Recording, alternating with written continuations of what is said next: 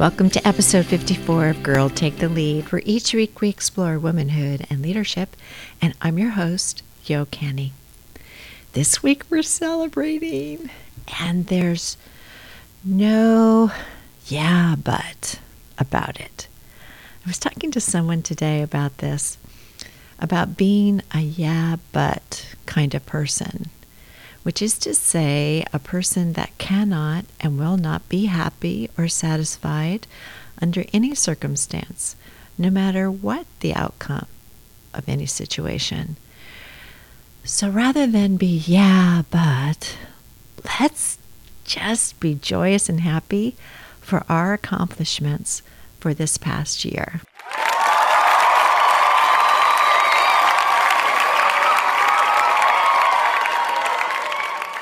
This is quite amazing for us to accomplish what we have this year because there's something called pod fading. In case you haven't heard about that, it means that seventy-five percent of podcasts that get started fail to go beyond seven episodes. In addition, forty-four percent have less than three episodes.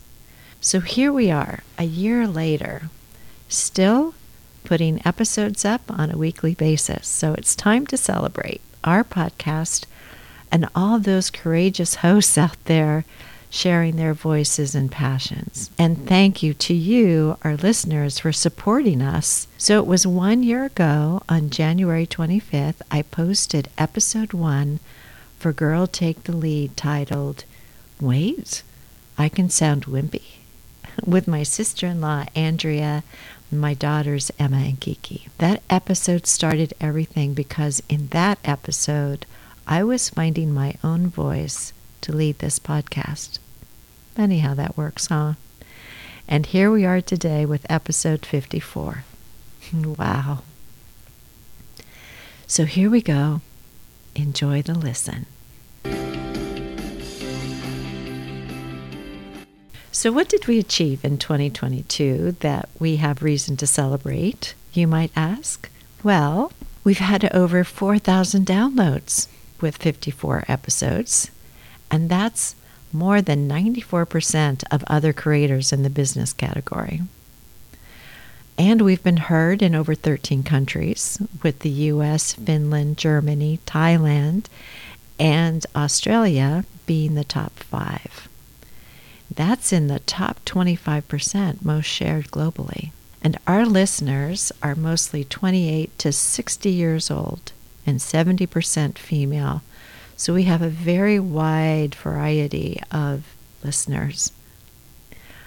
Thank you, thank you, thank you. In twenty twenty-two, we did the following. We interviewed thirty-three guests, had twenty-one episodes discussing different books, featured eight organizations, and eleven of our episodes had Gen Z or millennial hosts and guests.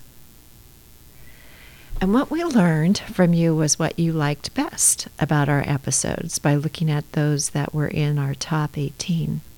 And in those top eighteen, emotions were topics that you liked the best, and they accounted for about sixty percent of our total. And our celebrity episodes were very popular. In episode fifty, I talked to you about the five themes we've used during the year being one, raising our voices, two, observing our emotions, three, learning from others, four, developing strategies to break through limiting beliefs, and five, having fun. And we will continue those themes into twenty twenty-three and go deeper, like inter emotions by finding those guests and authors who can teach us and inspire us. We'll also continue to be a platform for millennial and Gen Z women to speak up and share their voice about leadership. This is super important to me. And you will continue to hear from Kiki and Emma from time to time. We'll also continue to raise the awareness of community organizations working hard to lift others up. Plus, we've got to have some fun. So those celebrity spotlights will continue into this next year. Plus, I promise to do the research for each episode to hopefully save you time. You know, you may remember our work in episode fifty-two about personal branding. Well, here was my personal leadership statement. Consider me your personal assistant who cares about you when it comes to learning about leadership. I'll do the research, review the book, find the experts, and share my own forty-two years of leadership experience. I'll save you the time so you can multitask to your heart's delight while you get the tips you need to be a more effective leader. Plus, I want to go deeper into some topics I'm very passionate about. In addition to personal leadership branding, topics like building skills around storytelling, which is a part of personal branding, and that helps shape the ways others understand who we are, where we've been, and where we're going. The way we tell the story can shape our future, which is why storytelling is key in building your personal brand. We'll look closer to motivations like duty and love, as Jay Shetty called out in his book we talked about in episode fifty-one, and ways we can build trust, help others belong, and see really those negative emotions creeping back in and catching us, so that we can get them earlier and we can be more effective. And I'll continue to look into the masters to help us with this. Some we got to know in the past year, like Byron Katie, Brene Brown, Cory Muscara, Terry Cole, and Susan Kane. And I'll refer to them whenever I can. I've also got my eye on some new ones like John Wineland, Mike Robbins, Mel Robbins, Gabor Mate, and Glennon Doyle. And some of the topics they address, like those about workaholism, achieving goals, team cultures, healing, and designing new paths for ourselves. And if you've got some ideas that you have in mind you'd like to see us cover, send them my way. One of my podcast advisors recently said I was always leaving her pondering a question. And that was so great to hear, because that is my goal. Let us all question our beliefs about leadership. I'm also going to spruce things up a little bit, like our art, and be more intentional with my social media, and do more video, not just audio, so I can have a presence on YouTube, and you can find me there as well. I'm going to work to be the best assistant I can for you. I am pumped for year two, you guys.